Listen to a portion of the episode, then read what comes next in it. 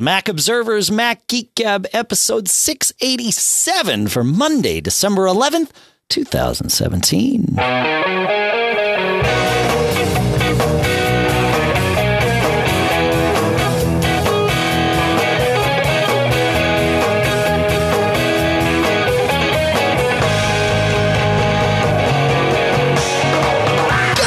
Greetings, folks, and welcome to the Mac Observers Mac Geek Gab, the show where you send in all of your tips, questions, and cool stuff found. We share them all with the goal being that every single one of us here, me, you, him, her, all of us, learn at least four new things each and every time we get together, including right now. Sponsors for this episode include Barebones Software with their brand new BB Edit 12. Yes, that's running right here on my computer as I speak. And Eero. We're at Eero, E-E-R-O dot com. You can get free overnight shipping using our special coupon code MGG. And yes, I'm running Eero here in the house and office right now as I speak. And that house and office is here along with me in Durham, New Hampshire. I'm Dave Hamilton. And here in snow-covered Fairfield, Connecticut, this is John F. Braun. How you doing today, Mr. John F. Braun? Good. Well, we had our first uh, first event here. First snow snow event of the season, huh? Mm-hmm. Yeah. Yep. Just after I, uh, just the day after I bagged all my leaves. Uh, hey, same. There's snow on them. yeah. No, our leaves. Uh, we got rid of all our leaves on Thursday, and then uh, the snow came Saturday. So it was good timing. So yeah, yeah. The snow's. Uh, we. I mean, it, it was an interesting snowstorm. It was only maybe four or five inches here, but uh, the roads were awful during it. I don't know why that was, but hey, there you go. Oh, John- it's fine here, but then we're we're you know it's pretty flat here. I, I like testing my car's uh, technology against the snow, but anyways, Yeah. enough about the snow. enough about the snow. You know what I want to do? I want to start right out of the gate today and thank all of our awesome premium subscribers. Uh, really, I want to thank every one of you. Uh, I want to thank all of you for listening, doing what you do, sending in questions, all that stuff. Um, our premium subscribers, you get a little bit of extra thanks, and especially those that uh, uh, that whose contributions came in this week. I want to make sure we send those shout outs. So, uh, in the one-time donation department, we had Rick S with 25 bucks. Thank you so much. In the $10 monthly department, we had, I believe they were all renewals from Abdullah B, Dave C, Frank A, Mark R, Barry F, James B, Neil L, Scott F, John G, James C, and Joe S in the $10 a month department. Thank you very much. And then in the biannual department, which is by default at 25 bucks, we had this week Tony S, David T, Francis F, Chris M, Randall M, Mike M. I don't think there's any relation there. Uh, Larry S, John E, Phil G, Stacy S, and then Chris B signed up for a new subscription biannual at $50 every six months. And Charles G signed up for one at $35 every six months. So thank you to all of you. You rock. If you want to learn more about premium, visit macgeekgab.com slash premium. And, uh, and you can learn how to support the show directly and how that all works. You get access to a special email address, premium at macgeekgab.com. And now for everybody, John, we have uh, we have quite a few cool stuffs found this week. So I'm going to go right into it and start with Charles. Char- Charles says, uh, I am an IT consultant and I travel between corporate clients. Some clients I can get internet access immediately when connecting to their network. Others I have to request access. Also, at times I'm making changes to the client's corporate network or firewall, and I need to know if the internet and network connectivity is still operational. At home, there are times where my wife asks if our internet connection is down. I use a tool called Pingbar. It is an app that sits in the menu bar and reports back the round trip time to an IP address that I define.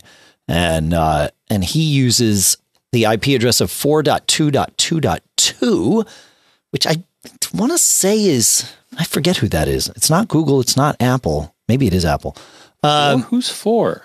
I don't know. I forget who four is, but he says it's That's a, a, nice. Class A address. That's like a, a big. That's like an old one. Yeah, Let- he let says it's a nice, quick, and easy way to uh, to check my internet connectivity at a glance. That's owned by level3.net, John, is what that is. Huh. Yeah.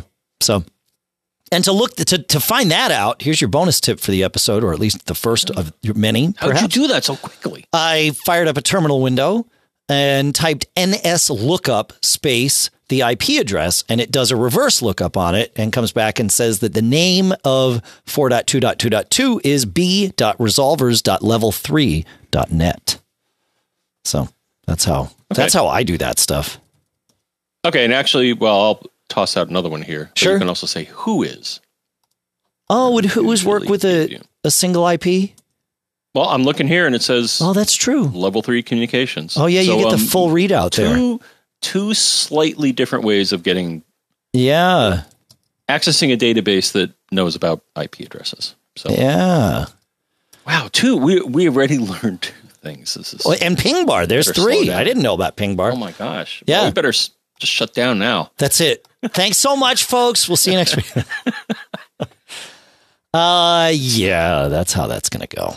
So yeah, the uh, Ping Bar. So we'll put a link to that in the show notes for you. And there you go. And uh, Porthos John in the chat room at macgeekgab.com slash stream says that Apple's uh, address block starts with 17, 17 dot whatever is Apple. So there you go. Moving on to Ed. And if I can find Ed here, I know I can. There it is. Uh, Ed writes, he said, a menu bar app called Audio Bridge can be found at audiobridge.site and is $8.99.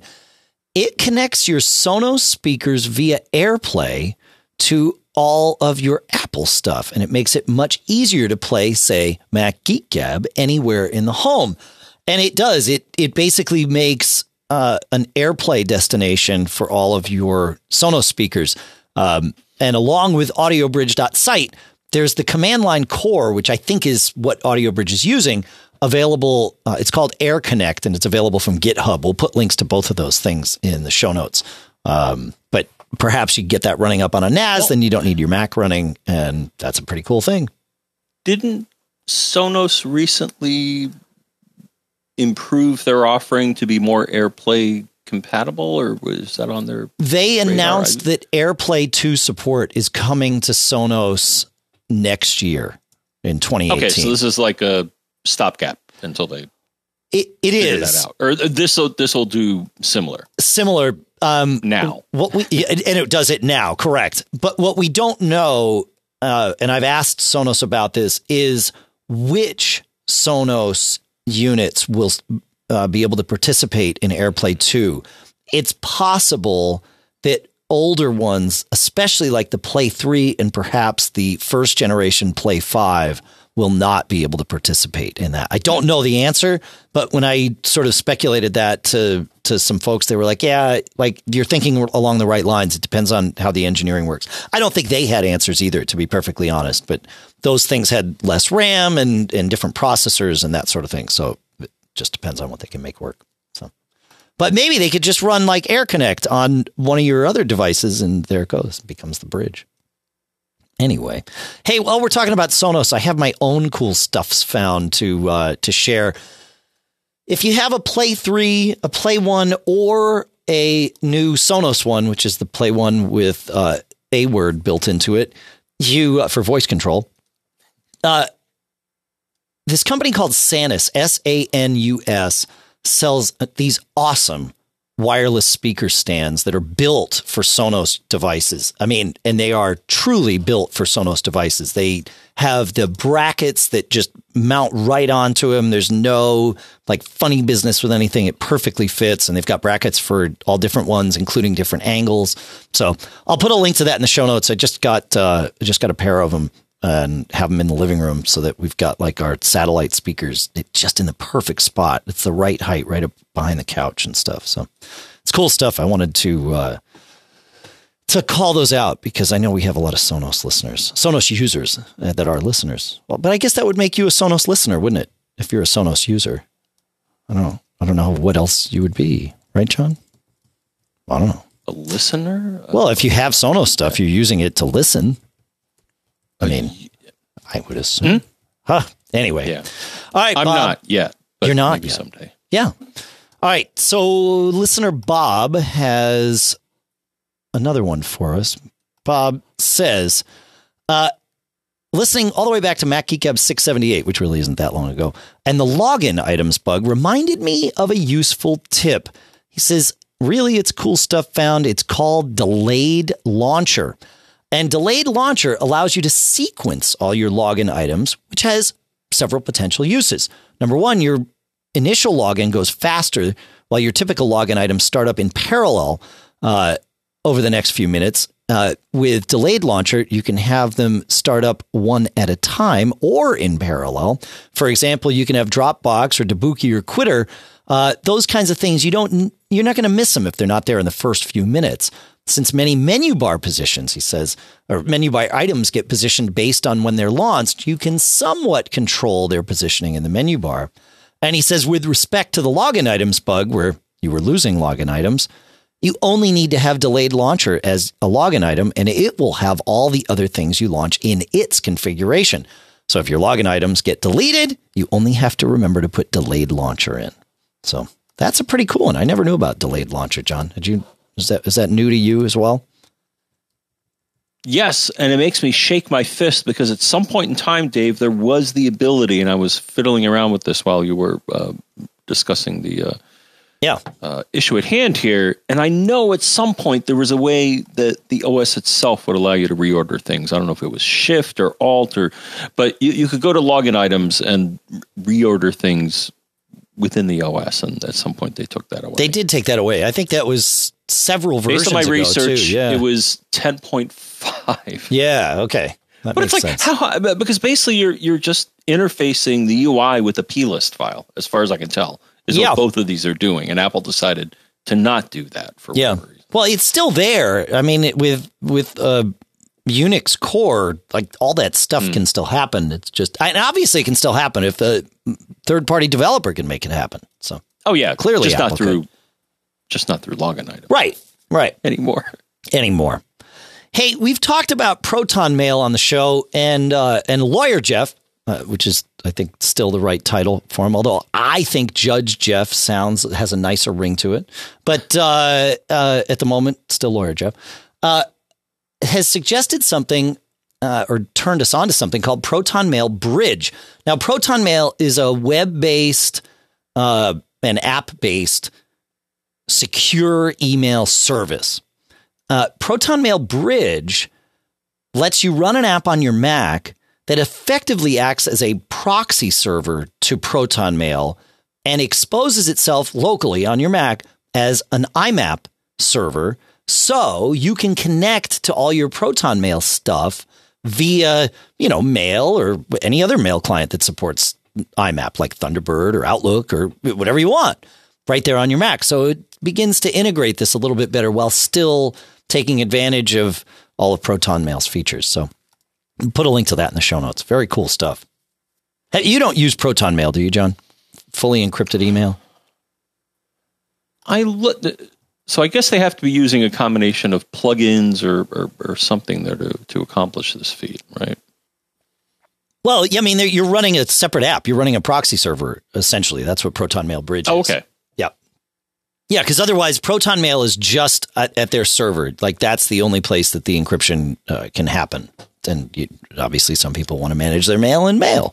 So there you go. Okay. No, I have to. Yeah, Switzerland. Okay. Yeah, and they talk about their Swiss security, which hey, Hey, you know, works for banking. So I guess. sure.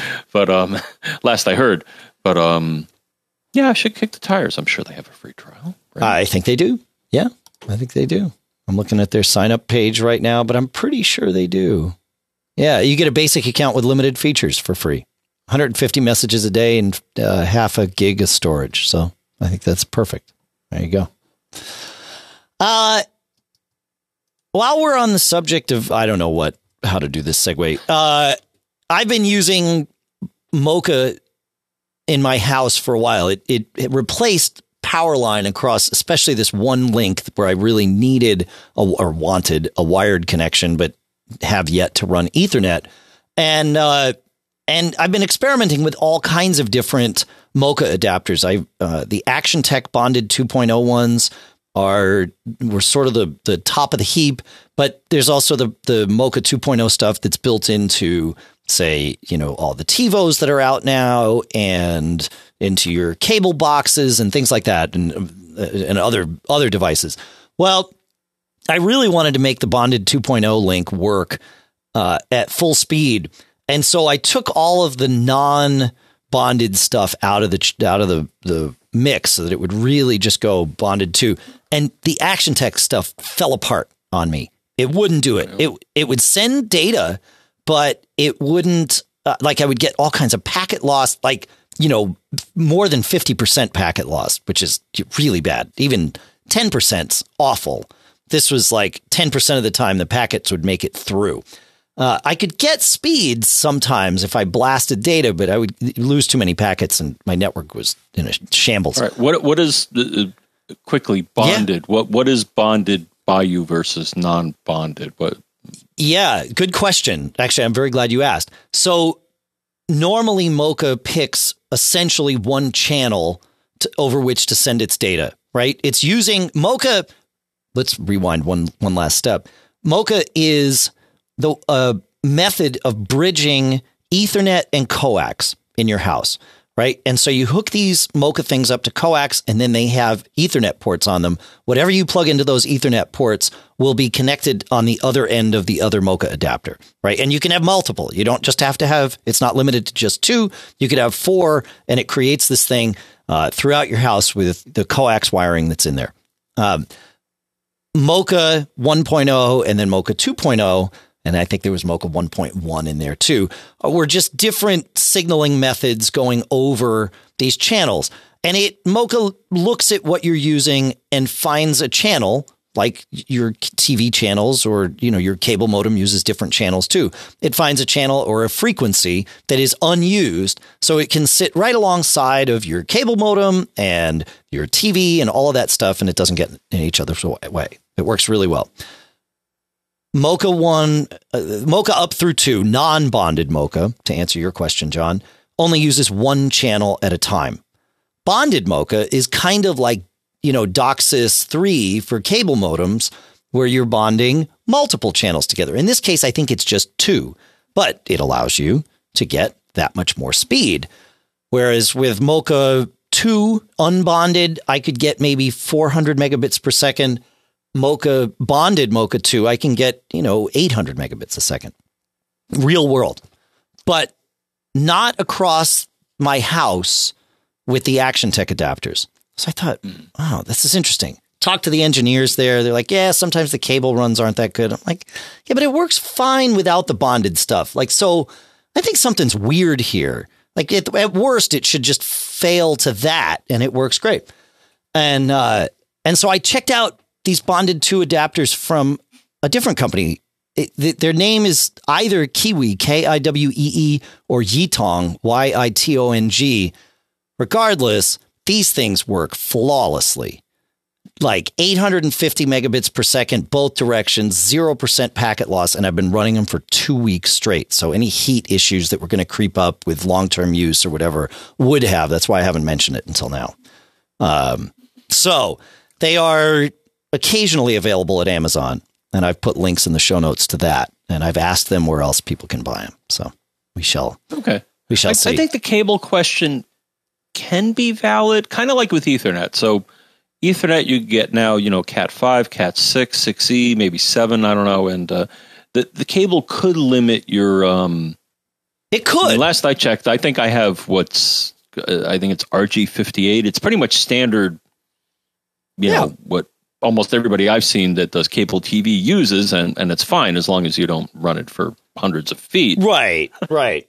No, and, and of course your splitters, loss. whatever splitters you have in there, are going to add some noise to the signal and and all of that. But my issue and the reason I'm glad I kind of went with my gut on this, the Actiontec stuff would work fine across that link to my TiVo, which is not bonded. So I'm like, okay, wait a minute if we're going across a link like that and the unbonded connection works flawlessly, now suddenly mm. when I try to bond it, it fails. And I isolated to make sure it wasn't like one of the units that I had was just bad and all that stuff. No, it was just when they were running bonded mode. And I even tested it with these ones from Yitong or Kiwee. I'm not sure which brand name they're using, but uh, it, it still failed. But without the Actiontec stuff in the way and the, the Yitong stuff running, it's flawless. So Yeah. All right. So they got to work on that. they got to work on that. Yeah, to be fair, and and actually to give Yitong a little bit more credit, when I first got him, I set him up and my network totally cratered. But I, I sort of, I was almost smart enough, John. As I was setting them up, I was telling my son, "Gosh, I and I don't know why it came to mind. I should have listened to myself." Uh, I was telling my son, "Yeah, uh, sometimes it doesn't happen anymore, but."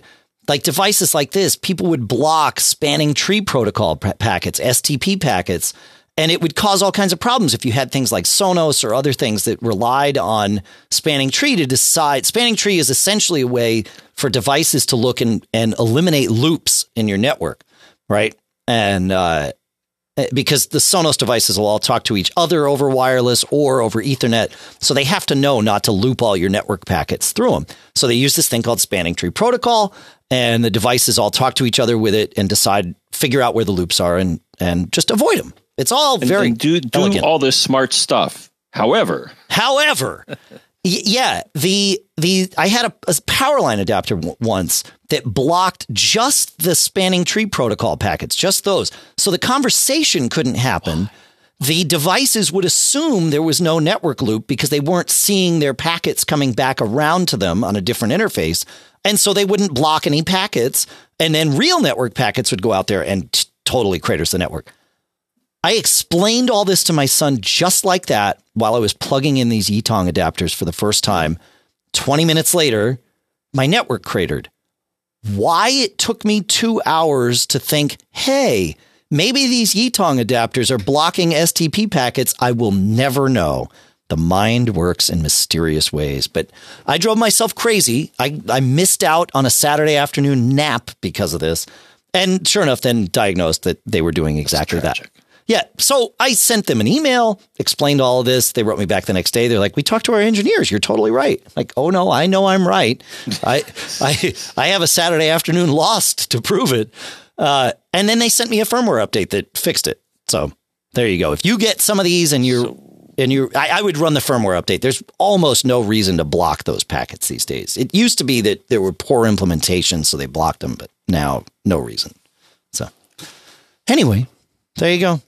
As I say, I used to say the day you learn about spanning tree protocol is a is a rough day. Evidently, that's true even if you already know about spanning tree protocol. If you need to learn about it again, as I did, I just I needed to viscerally experience it. Anyway, that's what I got. Hey, uh, can we talk about some tips that we got from our listeners, John? of course. Yeah. Cool. Uh, Ulysses wrote in actually with a question initially saying that uh, iOS 11 on his iPhone frequently needs to be rebooted because the lock screen is corrupted where only the wallpaper shows. The date and time disappears as well as any music or podcast player controls any of that. And so uh, my initial reply to him Ooh. was yeah, I, it's a cache file, right? I mean, there's no question about it. There's some cache file or plist file that's that's you know not set right, and we need Or to. RAM or something. Eh, okay, maybe. it could be, but my first thought was it's iOS because we see this on the Mac too, and you you know we ferret in and we blow away a plist file or whatever, a cache, and then everything's fine. Unfortunately, on iOS, you can't ferret in and do that stuff at all. So my my initial thought, as it often is, is I don't even if I knew which plist file it is, I can't tell you how to go and delete it because I can't tell I can't go and delete it. So you have to back up your phone, restore your phone, hope that it's not a plist that's backed up, hope that it's something like a cache file that's ignored in the backup, then you're good to go. Well, Ulysses wrote us back, John, and he said, uh, I changed wallpaper and that solved the problem. So evidently that rewrote the, either the plist or the cache or both. and uh, solve the problem, which makes sense, right? You know, if you've got a setting, it's it's kind of the turn it off, turn it on again um, approach, where you know just doing that rewrites these files. Everything we see in the graphic interface on both Mac and iOS is really just a graphical representation of some value or values in a text file or a plist file somewhere. By changing something in the graphical interface, it almost always rewrites one of those files. And in this case, it rewrote it from being a corrupted file to a correct file and solved this problem. So it's something for all of us to remember. Interesting, right, John? Yeah, yeah. I just did a device restore, but that's a long story. Okay. Told it at another time. At another time. But um, but I had the same thing. Something's messed up. Got to uh, pull it back from backup. Or flip the switch. That's, I mean, with him. That, well, that's essentially what I did. It's like, all right, the content that I need is is is not anywhere handy. Right. I have this backup in the cloud. Okay. That worked for me. All right.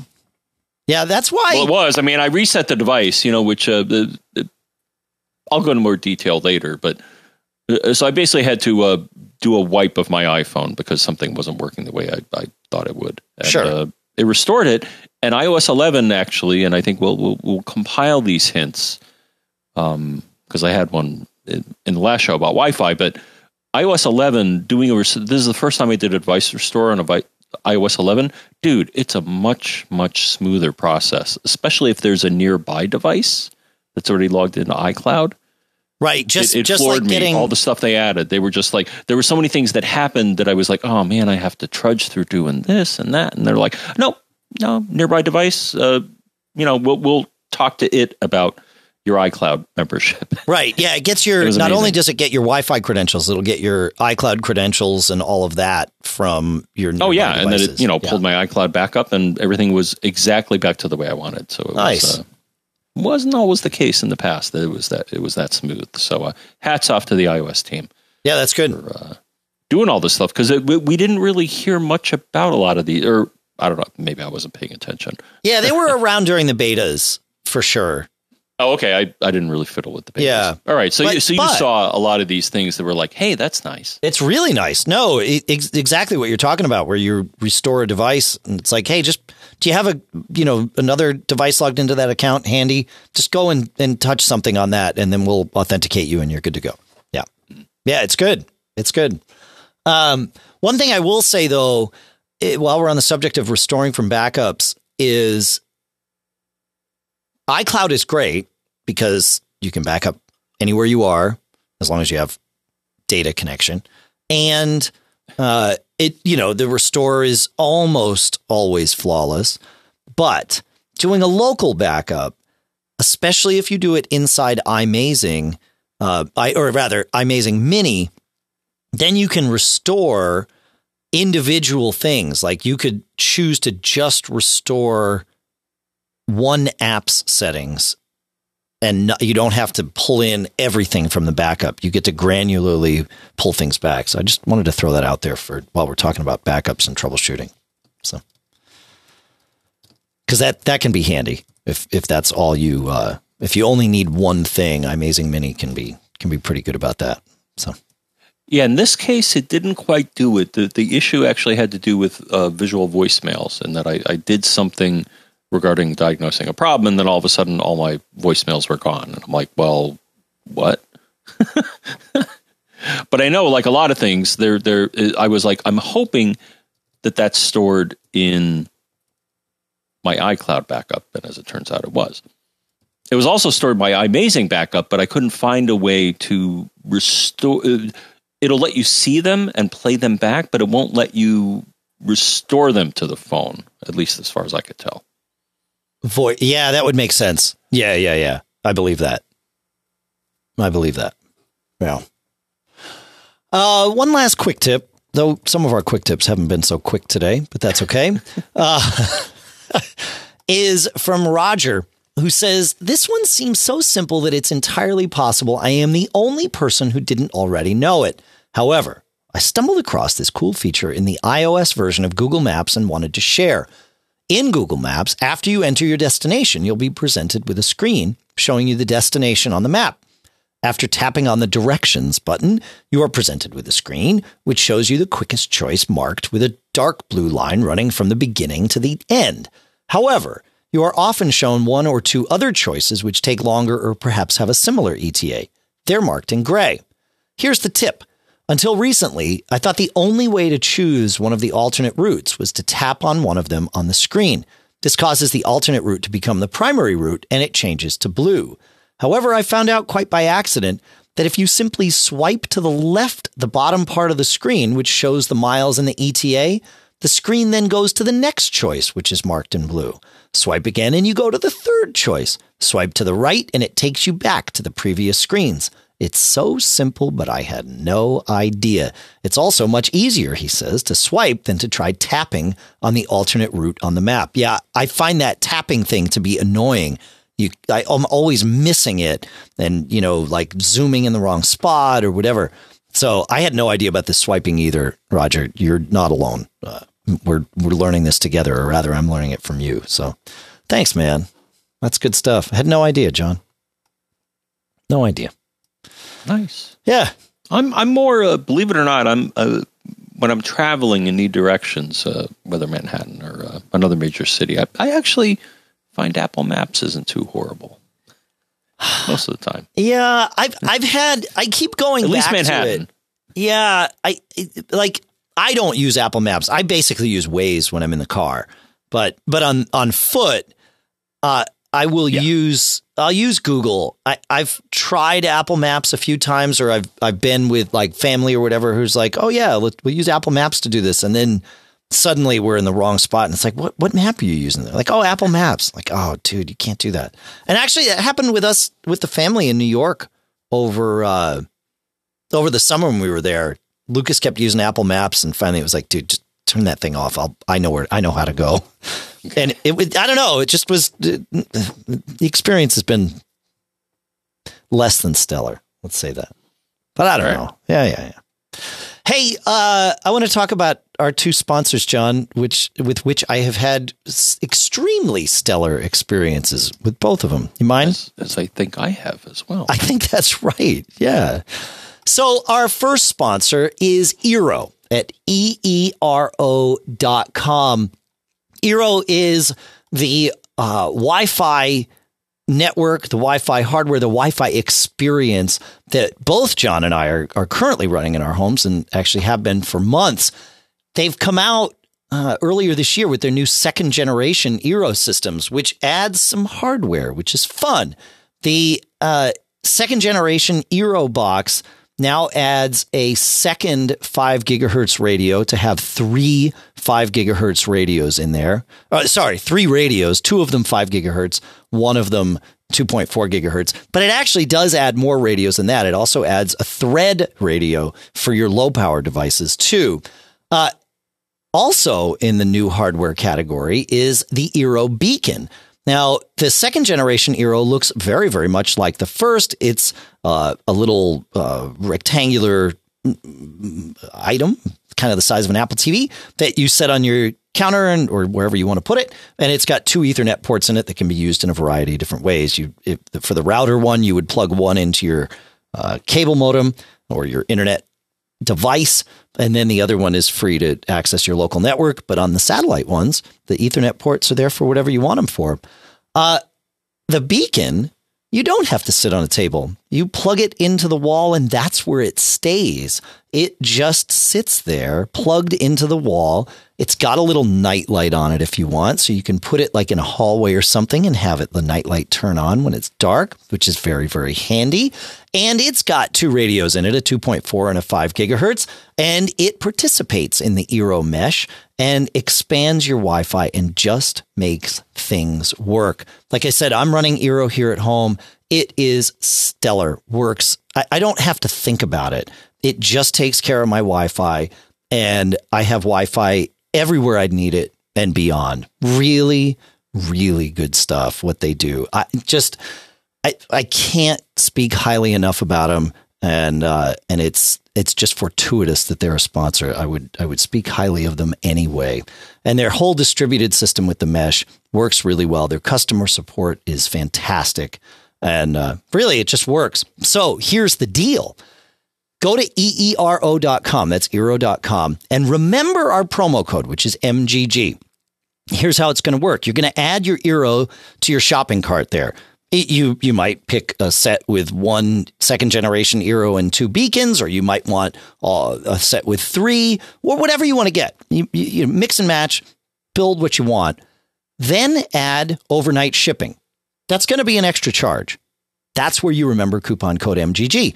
You put in coupon code MGG after you've added overnight shipping, and guess what? The charge for overnight shipping goes to zero. That's right. They've partnered with us. So there you go. It's a deal for you via them, from us, via from them, via us. That's how it works. So again, go to eero.com, add your overnight shipping, and then when you put in coupon code MGG, you get free overnight shipping to the US or Canada, all right there for you. Our thanks to Eero, again, at Eero, E-E-R-O dot com. Thanks so much. All right, John. And the second sponsor that we have for today is Barebones Software with BBEdit. BB Edit is an app that I've used forever. I, I, can't remember a time. I'm sure there was a time when I didn't use it, but uh, but it was a dark day because now with BBEdit I can do so much, and with BBEdit 12 they've added so much stuff. In fact, they heard my comment about Dark Day and they added improved dark theme support. So when you're using a dark color scheme, BBEdit now colors the editing and project window Chrome to match for a more integrated overall experience. So it looks nice. And you can do that uh, inside uh, BBEdit's preferences too. You can you can tweak it any way you want. Uh, there's a way improved UI for the whole FTP SFTP thing. I don't know about you, but that's how that that's one of the things I love about BBEdit is I can open a file from an FTP server or an SFTP server, edit it, and when I hit save, it's no different for me than saving on my Mac. But when I hit save, it in the background saves it across the FTP or SFTP link. It's just right there. It's just perfect. Really, really, really stellar. It's great. You can do previews inside BBEdit windows now so that you can see everything in WebKit right there, just like it's going to be when somebody loads it in a browser. If you're doing HTML or anything like that, you got to check it out. And that's the best part about it is you can go and download a copy to use, and uh, most of the features that you're going to want, you're probably going to get for free for the lifetime of the product. But if there's something that you want uh, that's not included in the uh, free version, well, then you can buy it, and it's fifty bucks. So you got to go check it out. Go to barebones.com, download BBEdit 12, test it out, decide what features you need, whether or not you need the the paid version or the free version, and you're good to go. Our thanks to uh, to BBEdit and Barebones for sponsoring this episode. All right, John. Should we go to Terry here? Go into some of our questions. Might as well. Yeah. Yes. All right. Terry writes I'm using photos and I sync with iCloud. I have one very large photo library, 140 gigs, and I want to start a new photo library so it won't take so long for photos to load. What happens to iCloud sync when I do this? Will I lose the photos that I have in the cloud? Will both libraries sync? I want to be able to go back and forth between libraries and perhaps in the future have one library for each new year. Added to my question, if I were to turn off photos in iCloud syncing in System Preferences iCloud, what would happen to the photos that are in the cloud? All right. Well, so here's the thing. We're talking about iCloud Photo Library here. Uh, that's that's the photo syncing engine that happens. There's also PhotoStream, but that's that's different, and that's not what you're that's not what you're asking about iCloud Photo Library supports one photos library per iCloud account holder. So if you want to have two separate photo libraries on your computer, you are more than welcome. And your Mac is smart enough to know that you're it's only going to let you designate one as the primary and therefore synced library. So you can open up as many different libraries as you want, but only one of them is going to sync with iCloud. And if you start toggling the iCloud syncing on and off for different libraries, uh, at that point you're going to probably wind up with lots of duplicates and and a mess in iCloud. So so so I think what you're saying. So so the thing is, you really should. Well, I'll take it back. Um, having a single photo library, probably in your pictures folder, right, on a computer, and having a single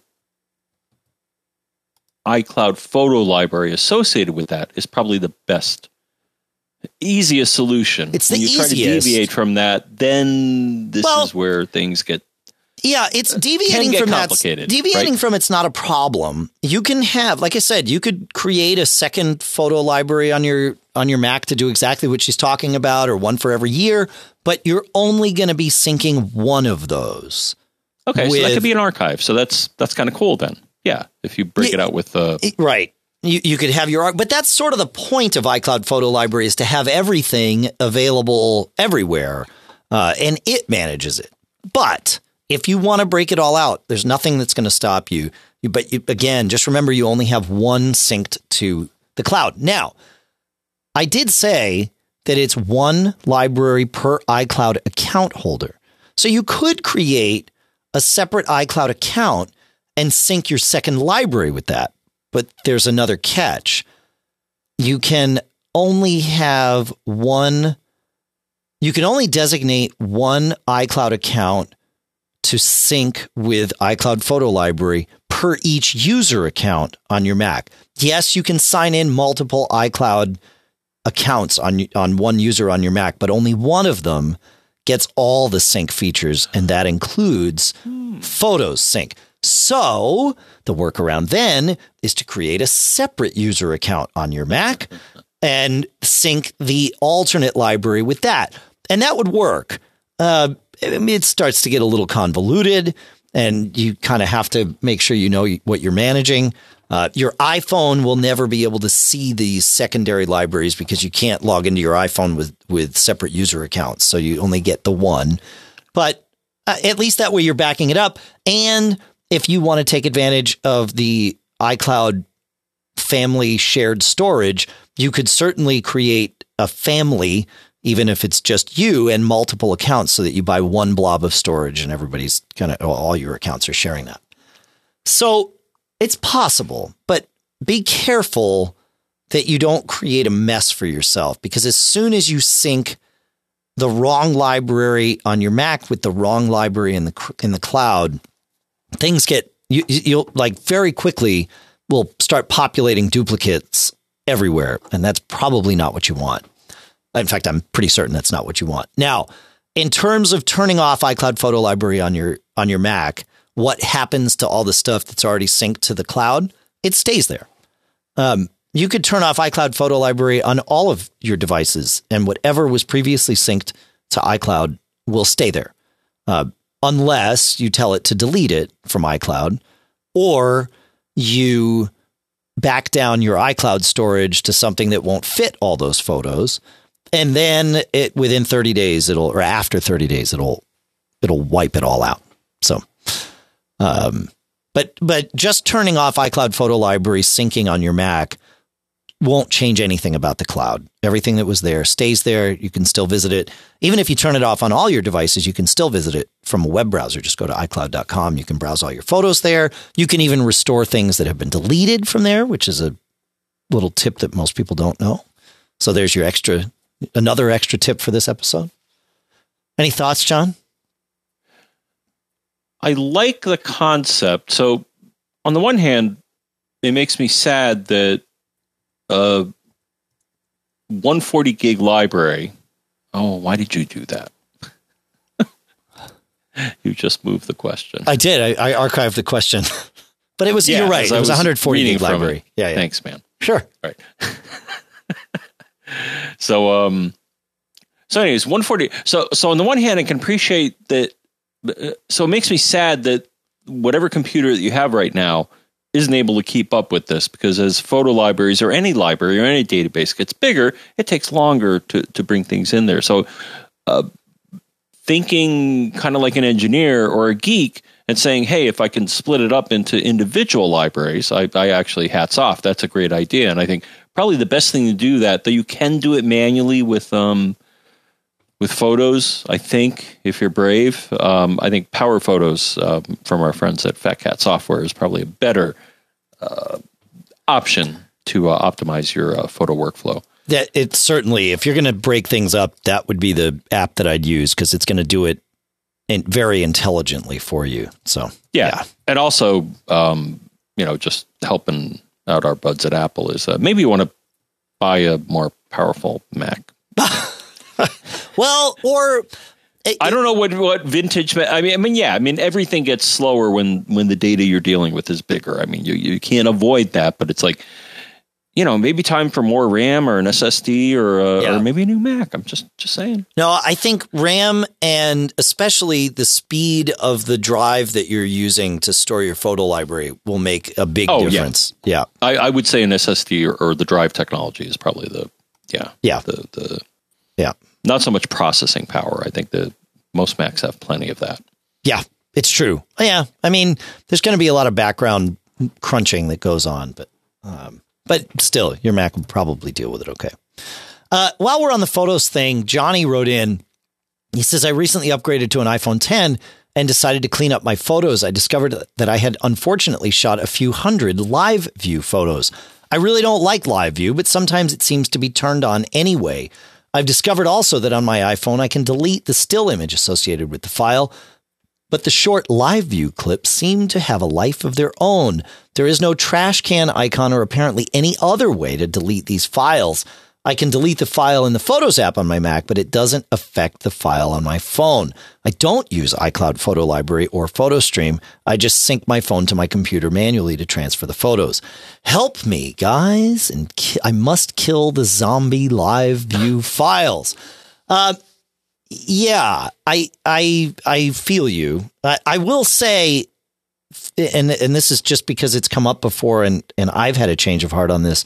Uh, the concept of taking every photo as a live photo and then going in later and picking which one you want to make the key photo really does allow you to to correct those shots where maybe somebody you know had had closed their eyes or something like that. So it has saved me more than once, and I've only really been thinking about it this way for what maybe six weeks. So I, I, there is there's my case for using live photos uh, all the time.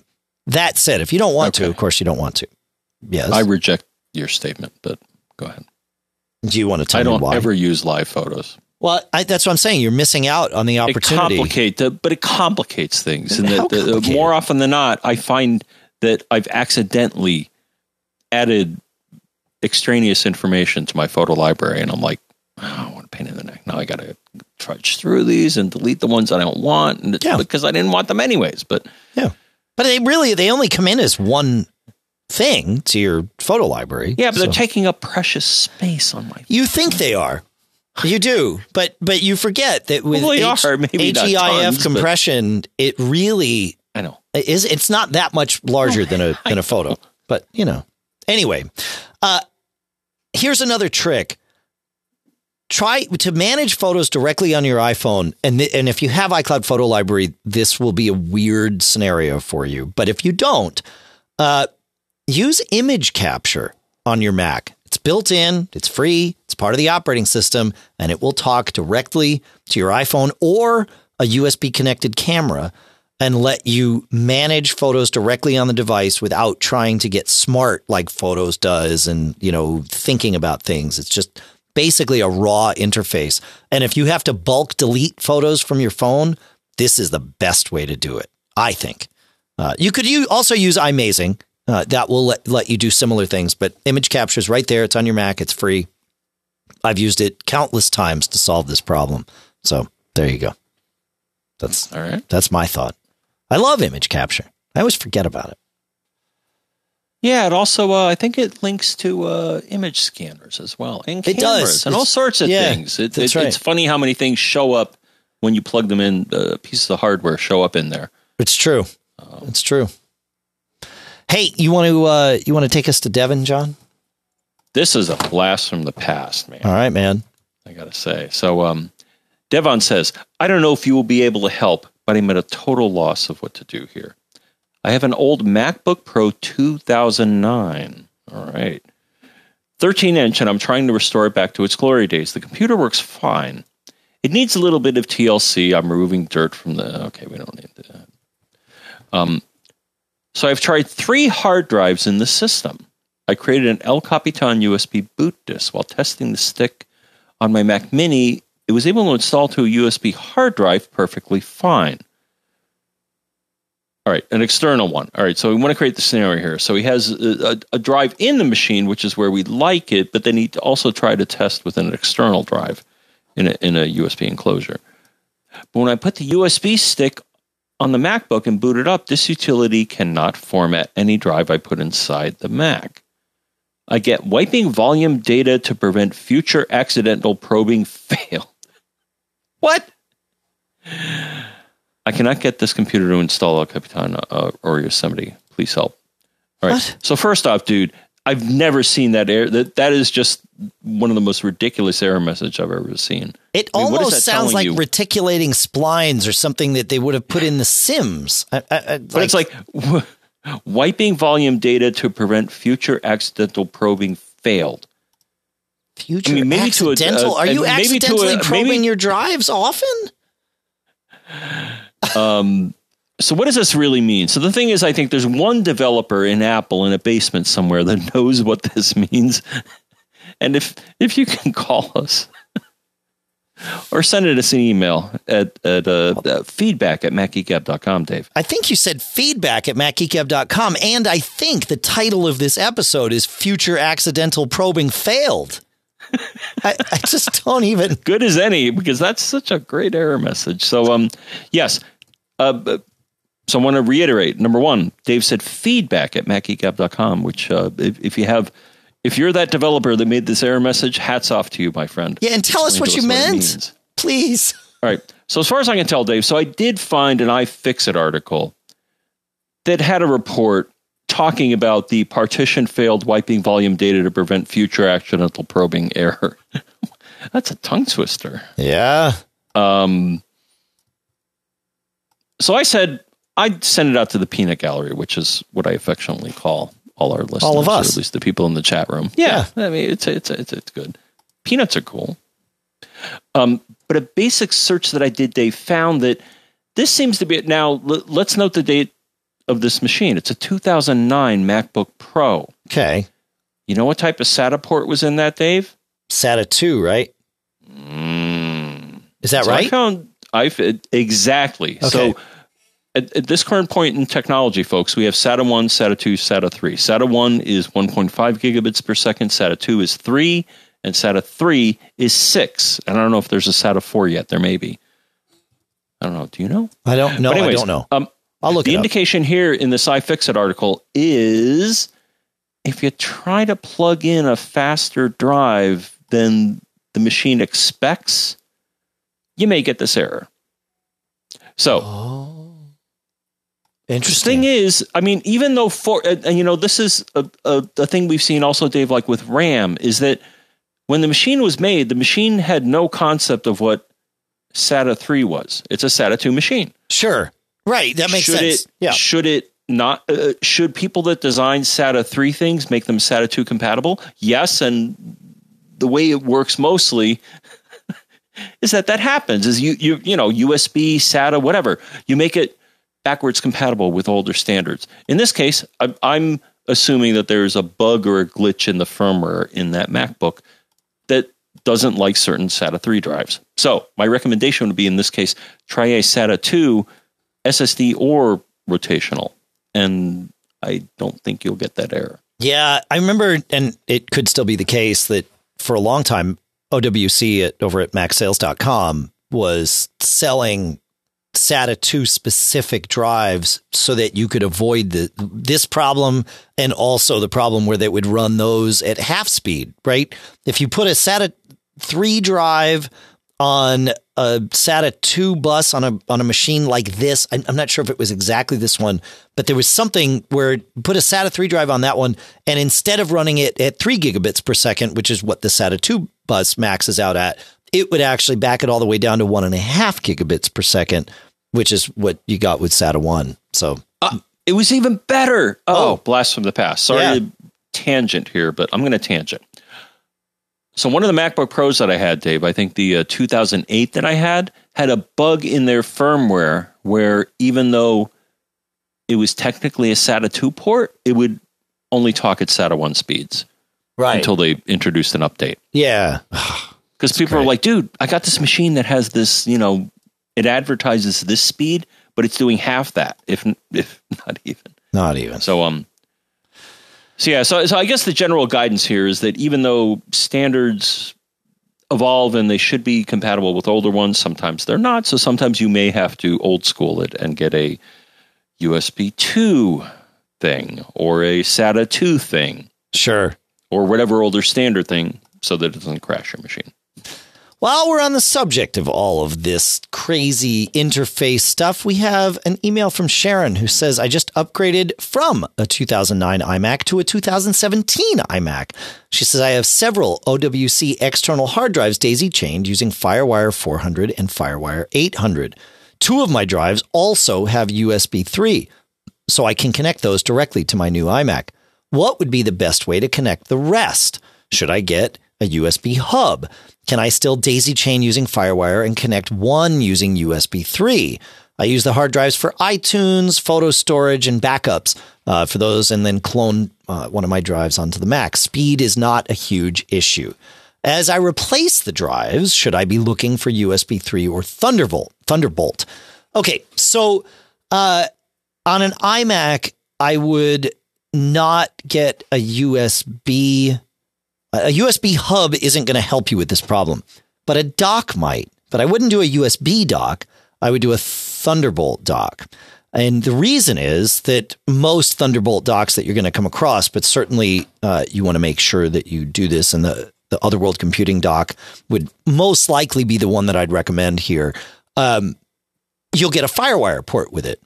And generally, that's going to be a Firewire 800 port. But connecting FireWire 800 to FireWire 400 is as simple as just getting a cable that goes from from one connector to the other. So what I would do is get yourself a Thunderbolt dock that has a FireWire 800 port. I would connect that to your FireWire 800 devices. Uh, however many of those there are, you're going to daisy chain them, and then you're going to daisy chain the last FireWire 800 device to a FireWire 400 device, and then as many of those as you have, and and that would be the least inefficient way to do that. You cannot connect one drive via USB and then have that go FireWire. Uh, I I mean I say that I've never tried it. It would require a very special bit of circuitry inside the drive that I don't think exists. I don't think it's built to bridge all that together. I don't think it's it's like a, a hub in there or a dock in there. So once you connect a drive with USB, then that's that. You're not going to then also connect FireWire to it. So it's it's one or the other. And then as for new drives, and, and if you don't want to get a dock, if there's if there's no reason to get a dock other than this, you certainly can get a Thunderbolt to Firewire 800 or even Thunderbolt to Firewire 400 adapter that just does that and doesn't add any of the other things that you might get with uh, with a more expensive and more full featured dock. And that's going to work fine for you.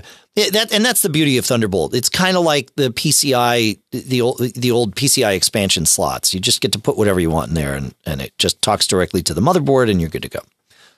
As for new drives, I would go USB 3. Thunderbolt interfaces are really expensive.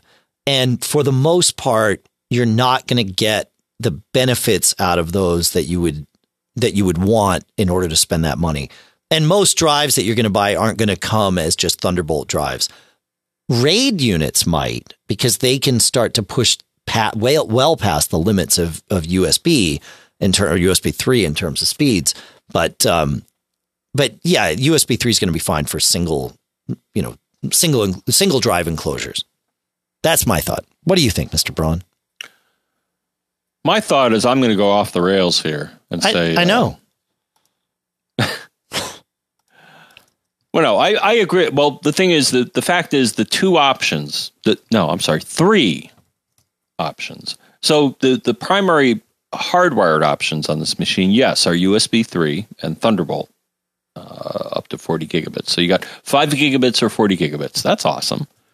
But you ha- also have, so I'll spit it out here. You also got Ethernet. You may want to take some of those drives and toss them into an NAS. If she has a NAS.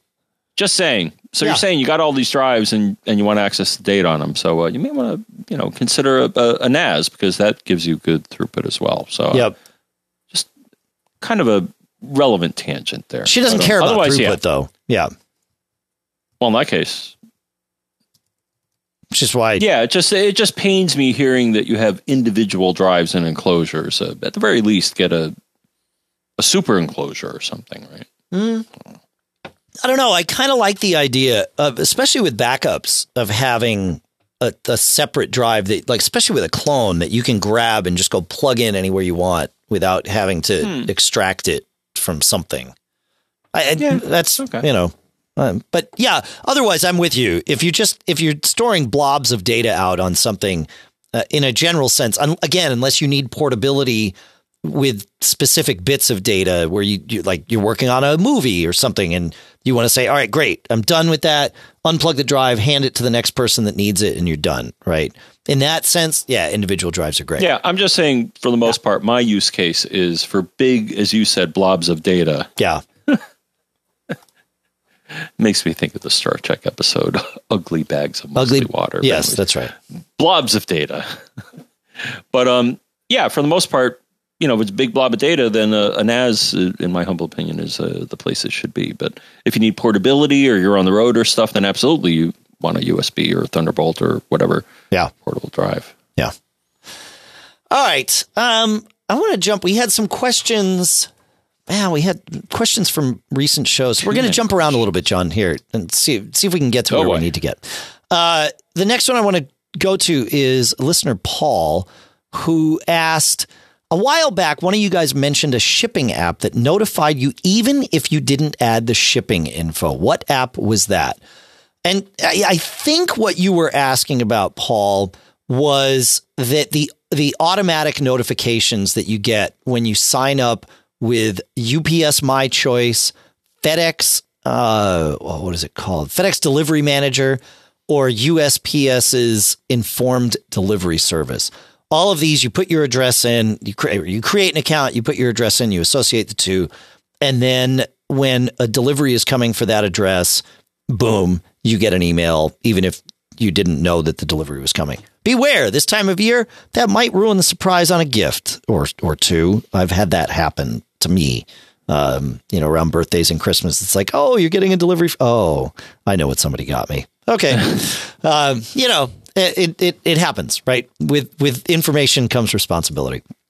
So I have found informed delivery. I actually did have to renew my credentials with them because there I was getting something with USPS and I knew it was coming and Yeah. I didn't get a text or anything. ah, interesting. and then I had to go to them. But now, of course, uh, as uh, so informed delivery shows you the image capture of the mail piece before you get it. In addition, I think to giving you text and email alerts if you want them. Right, right, Um, right. But I found that it broke temporarily, and I'm like, oh, it must be because they kind of re-rolled out the uh, the service. The other cool thing is, dude, I got a delivery yesterday. You know what yesterday was? Sunday. Yeah. Yeah. All the Amazon the- stuff I- comes on Sundays. Well, I don't know, uh, but the thing is, USPS didn't always used to deliver packages on Sundays, but now I think they. It, Yeah, now that they have that deal with Amazon, they do. I get them all year long. It's not even just a Christmas thing. They Yeah, it just Yeah. surprised me that I got an Yeah. email saying, "Yeah, you you got a you know a package uh, delivered on coming Sunday." today. It's like, yeah, nice. that's right. Yeah, for sure. Back on track. No, and then it, it, just in case that wasn't the question, or while we're here, the deliveries app from JuneCloud.com is the one that I put on my phone to track all of my inbound and outbound shipments. Uh, yes, I can track them individually in the apps or web interfaces for every you know shipper that I use, but the deliveries app is great, and it does local syncs it so it does its own background refreshes on the phone. It'll notify me when something changes. Uh, so we'll put a we'll put a link to that in the show notes too because man, I love that deliveries app. So, do you use that one, John, or no? No. Okay. So I love deliveries.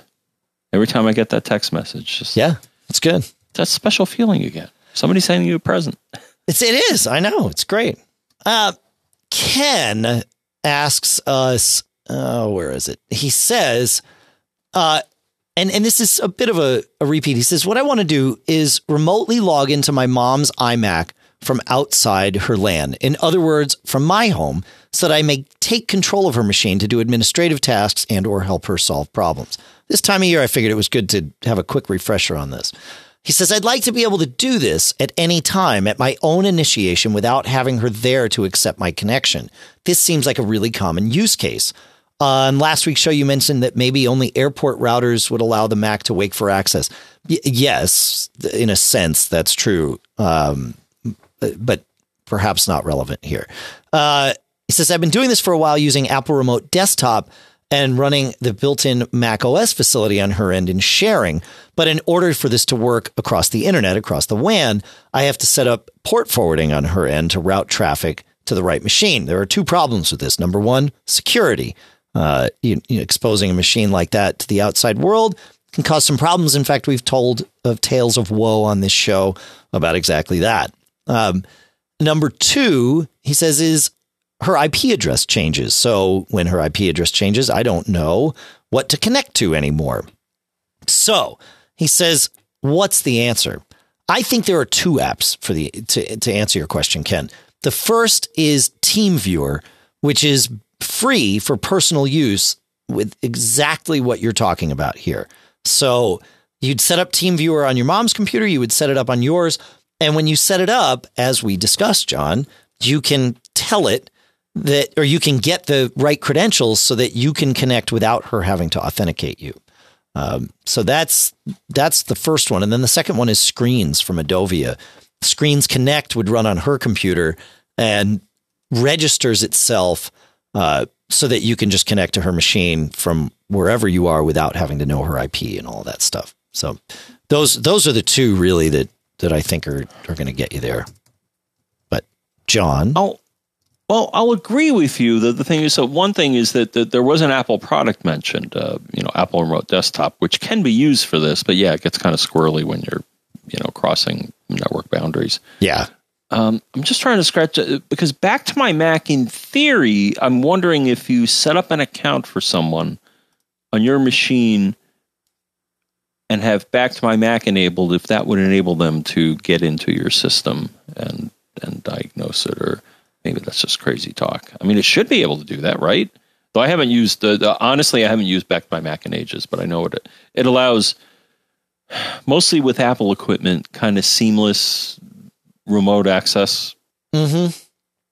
Seamless. I, I, seamless I, is. I would put a question mark after that word, but um, I mean, it's um, using open standards. You know, like the, I, I forget it's called Raccoon or so, but it's using yeah. a lot of open source things underneath the covers to allow, for the most part, seamless remote access. But um, sure, I, I I would have better luck with these other ones. Yeah, yeah, um, yeah. If you want some pain, then you know it's yeah. right back to my Mac. There you but, go. Uh, otherwise, yeah, I mean, TeamViewer is uh, to me the best. I mean, that's what I use when I support my uh, my parents when they yeah. they have.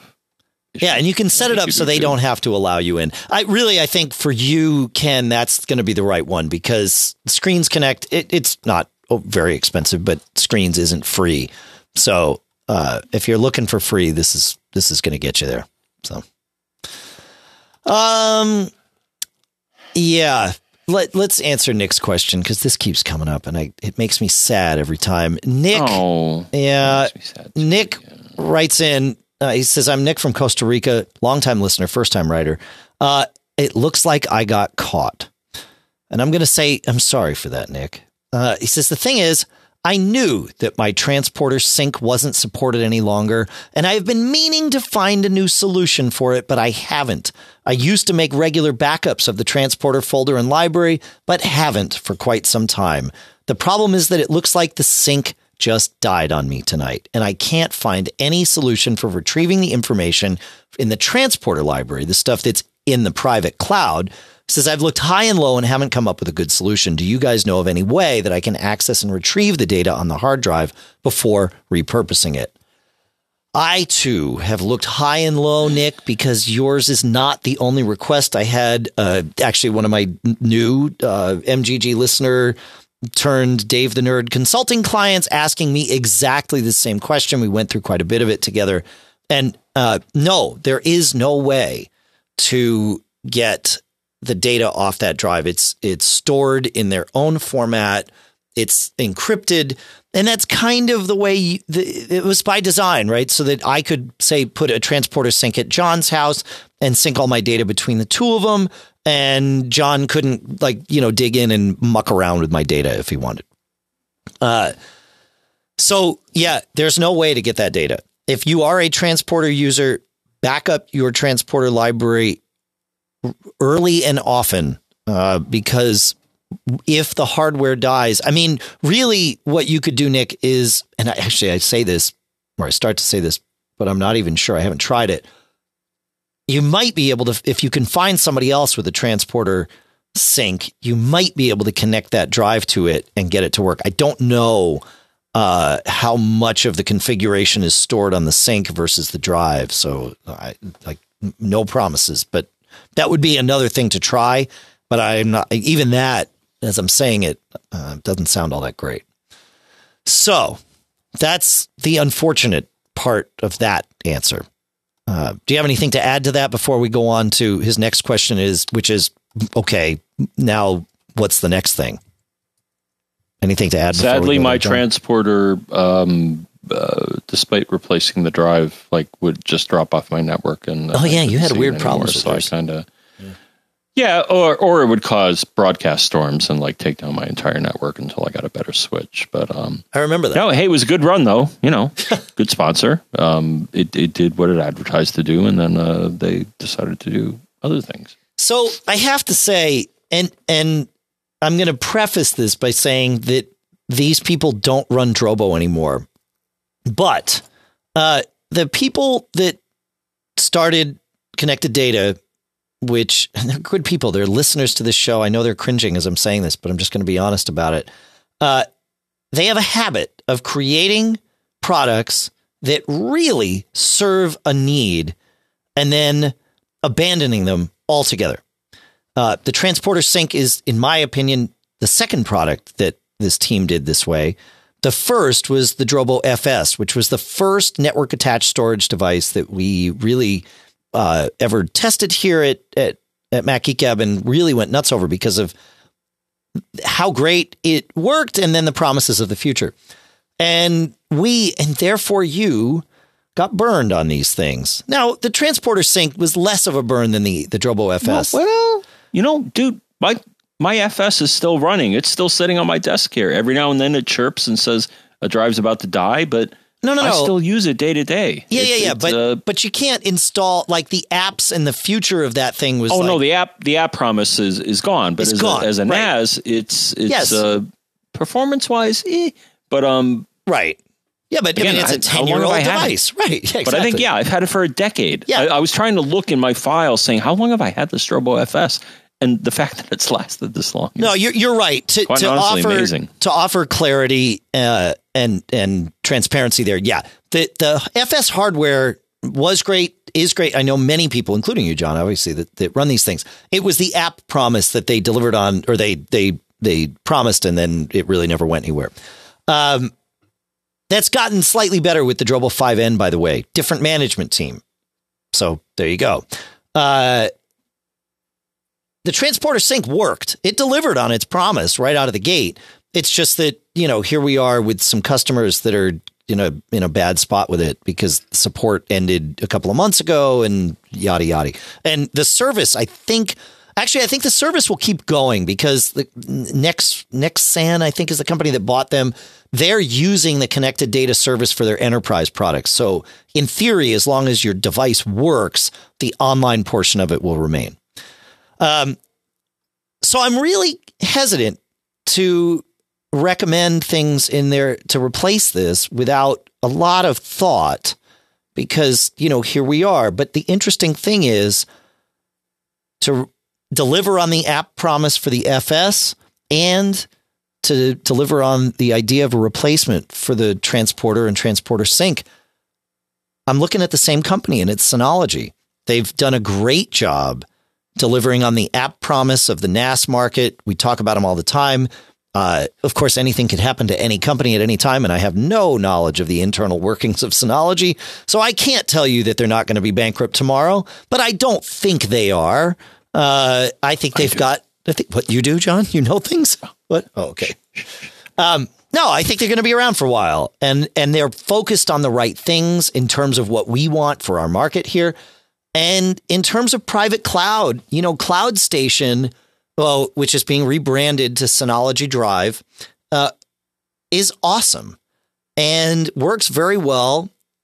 And you could do Cloud Station, well, with any NAS from Synology, including a single bay NAS. I probably would recommend a dual bay NAS if you're going to do that, but there's nothing inherently wrong with a single bay NAS. You just don't get the option of any um, redundancy. But you didn't get redundancy with the transporter sync either. So there you go. Single bay NAS or a Synology router, hang a hard drive off of it, and it will be a cloud station server. And it works really well. Their apps for, for iOS and especially their Mac app are beautiful. They work really well. So that's my advice for replacing uh, your transporter is looking at the single and dual bay, or really any Synology NAS, but price wise, you're looking at, you know, obviously the smaller ones. So there you yeah. go. Yeah. The only problem, the only fish shake I have for Synology, Dave. Yes. Ready for this? Yes. Like, oh, should I mute him? No. Um, is that no? You can fish shake anyway. I just, I mean, it's fine. No. Yeah. The thing is, my only fish shake with them is they have too much stuff, and I, I'm being totally serious. Yep. They have so many different models, and until until I learned the secret code to figure out what the numbers meant. But even then, they have so many products and so many pieces of software that they're offering and rolling out new things. It's on even though they have events like their Synology event in Manhattan and you know other cities. Um, and check it out if you can go to one because it's cool. You get to hang out with storage geeks, which yeah. is like just fun. Most people, yeah. But um, they offer so much and it's really hard to wrap i mean you and i don't know all the things they do. We try to dave but, we try you know it's impossible. It's like the Performa days with apple. You just there's too many models. Yeah. So that's my only it, it, it's difficult to choose among their offerings um, but they offer pretty much everything you'd want from yeah. a cloud nas yeah. company. The other guys eh. yeah. It's true. Sometimes. It's true uh, all right. And then let's see, where are we here? Um, all right, John, I did some math this week, and and I wanted to address Douglas's uh, note regarding our discussion about Apple Care in the last episode. Oh yeah, we did a little math. Uh, yeah, it's like, well, if I pay this and and it costs this much, is it is it right. worth it? So there's two things though. Um, we were talking about the dearth of third party sales on Apple Care for Macs. And Doug Douglas, sorry, Douglas, pointed out a very prescient thing that I had I knew about this and I had completely forgotten about it and overlooked it. He says I think the reason Apple Care is becoming less available uh, less and less available at third-party suppliers is that Apple recently replaced Apple Care for the Mac line with Apple Care Plus, giving it the same hardware coverage even if caused by you, aka accidentally, as Apple Care Plus for iOS. The only difference is that it still extends the coverage an additional two years as opposed to an additional one year on iOS. So you get a total of three years with Apple Care Plus for the Mac, a total of two years with Apple Care Plus for iOS. He says, so this means that Apple Care Plus must be bought within the first 60 days of purchase of a Mac, and you must verify the machine is in good working condition. Uh, he says this makes a lot of sense for notebooks, but I don't really see the benefit for desktops such as the iMac, uh, unless you have a bunch of young kids running around all the time or possibly get frustrated and put your fist through the screen. The good news, though, is that it seems to be the same price as the former Apple Care, the non Plus version, though I think what this means is that third parties might not be getting it uh, at all. I I agree with most of what you said there, and I I half agree with you on the third party thing. I think eventually Apple Care Plus, if it's available to be sold at retail by thing by places like the um, you know Apple authorized service providers, which it is, then I think you will find it with with other third parties eventually. I think we're just in a transition here. I hope. Maybe that's just wishful thinking. Doug then goes on to to say, wait, wait I heard you open your mouth, John. Do I, am I stepping on you? Do you have a, a thing to no, add? No, no. Okay. Uh, All right, roll on. Doug then goes on to Douglas. Sorry, goes on to say, I would also like to reiterate, and I have mentioned this in the past, that Apple Care Plus for iOS is, in my opinion, a must have. Maybe you are very careful with your phone, keep it in a case, don't let your kids handle it, etc. But you have to keep in mind that most people are buying an iPhone under a two year contract with only a one year warranty. Things can go wrong with the device no matter how careful you may be. It must also be noted that if you do a drop and break, do drop and break your iPhone, you will have to pay a premium price to have it fixed. There are places that will do repairs at a lower price, but if it's within the first year, you end up voiding the remainder of the warranty. So I get that logic. Um, but here's the um, the thing: when it comes to the the necessity of Apple Care Plus for iOS, the, the lesson I always try to teach for everybody here is that you need to make this decision eyes wide open. And so I went back through and did all my math to open up my eyes, and here's what I came through. Uh, Apple Care Plus is a significant premium on top of the iPhone. It's 129 bucks for the iPhone 8, right? So that's 18% of the price of an iPhone 8 or 16% of the price of an iPhone 8 Plus because it's 129 bucks for either one of them. For the iPhone 10, it's $199 for Apple Care Plus, which means it's 20% of the price. And yes, those percentages begin to inch down the more storage that you get because you're paying more and yet the Apple Care prices stay the same. Um, but those are good percentages to work from. Then here's the thing. On top of that, you pay 99 bucks every time service kicks in. So that's another 14% for an iPhone 8, 12% for an 8 Plus, or 10% for an iPhone 10. That means for a repair, you pay the first repair, you pay 30%, right? And that's if a repair needs to happen. So the question then becomes is it worth paying a 30% premium because that's what you're banking on on every single one of your devices, right? Here's the thing uh, a broken screen that uh, was also a broken motherboard for an iPhone 6 when the 6S was out. So between the first and second year was 299 or 40% of the cost of a new device at that point. So yes, in that one instance, Apple Care Plus would have been less expensive. 40% if you're doing it without the insurance of Apple Care Plus, 30% with Apple Care Plus. But not everyone with an iPhone lives in a bubble. I've been through, I counted, I've been through at least 10 iPhones in our house, right? We, we get them, we pass them to the kids, or the kids get them, whatever.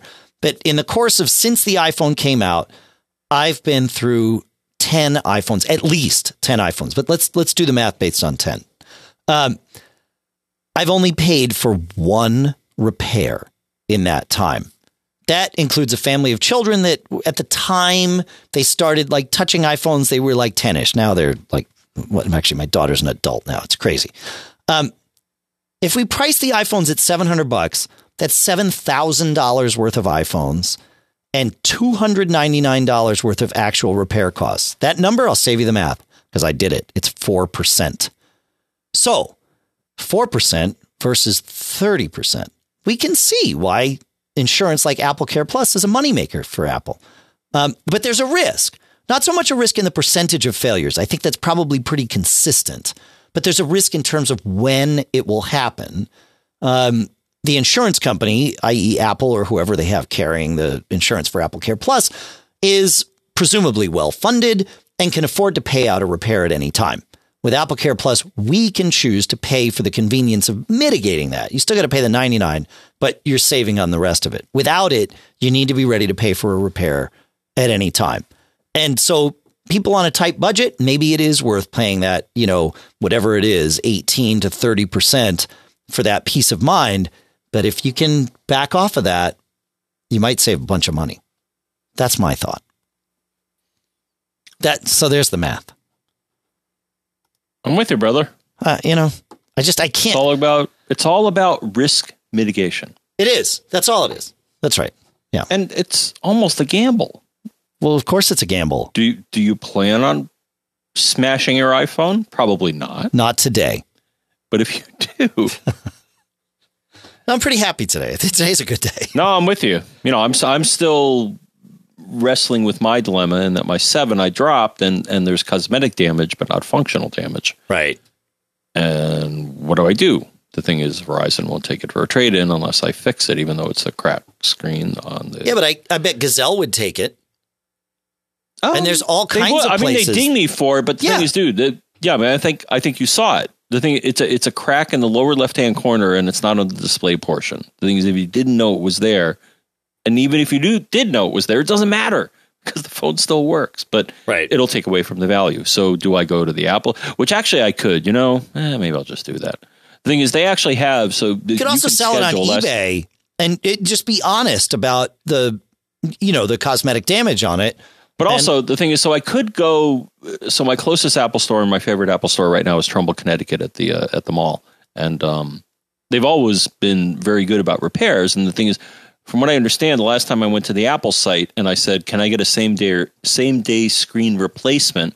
They said, "Yeah, you want to set up an appointment? Sure." And I think it takes them like an hour to do it because they got to fiddle with the you know Touch ID and all that, and make sure they don't screw that up. So it's a it's not a you know quick repair, but um Right. Right. and I think it's 129 or 149 if I'm out of warranty, which I am. So, Yeah. Yeah. Yeah.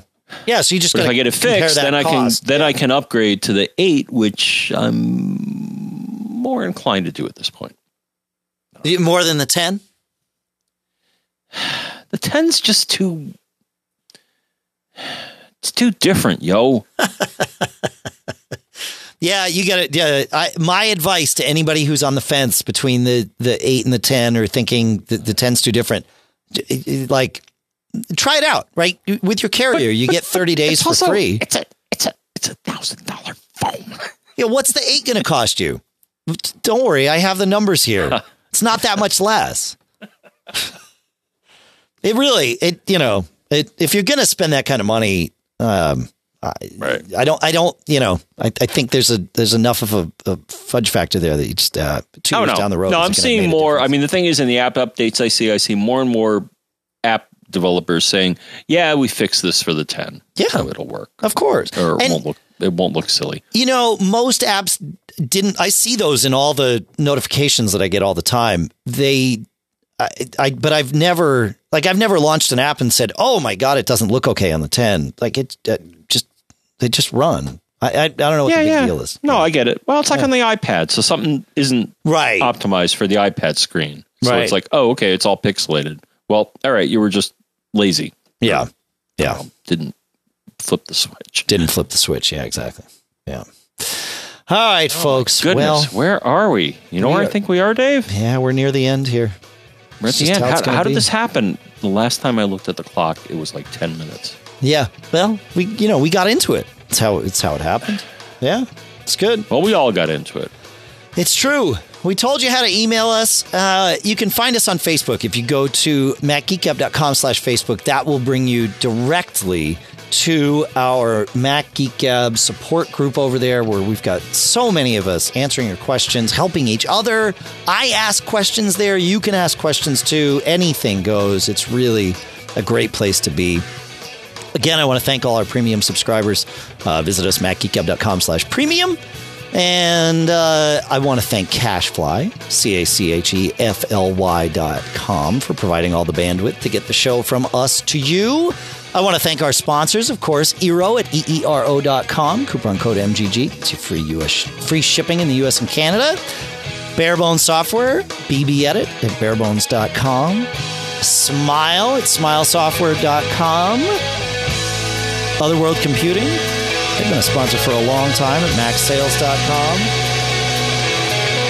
And you, I want to thank you. Really, seriously, it's been uh, it's great. Yeah, and you, and you, and you. Hey, Yeah. you, you, uh, you have something to say before we before we uh, leave for a week? I mean, not that we're leaving. We're some- leaving just for less than a week. We'll be back. It's like normal schedule, no problem. But do you have anything to add? Right. Yeah. I got two things to say. Oh. Now I got one thing. Now I got three things to say, Dave. Oh. Get ready. Don't get caught. Made up.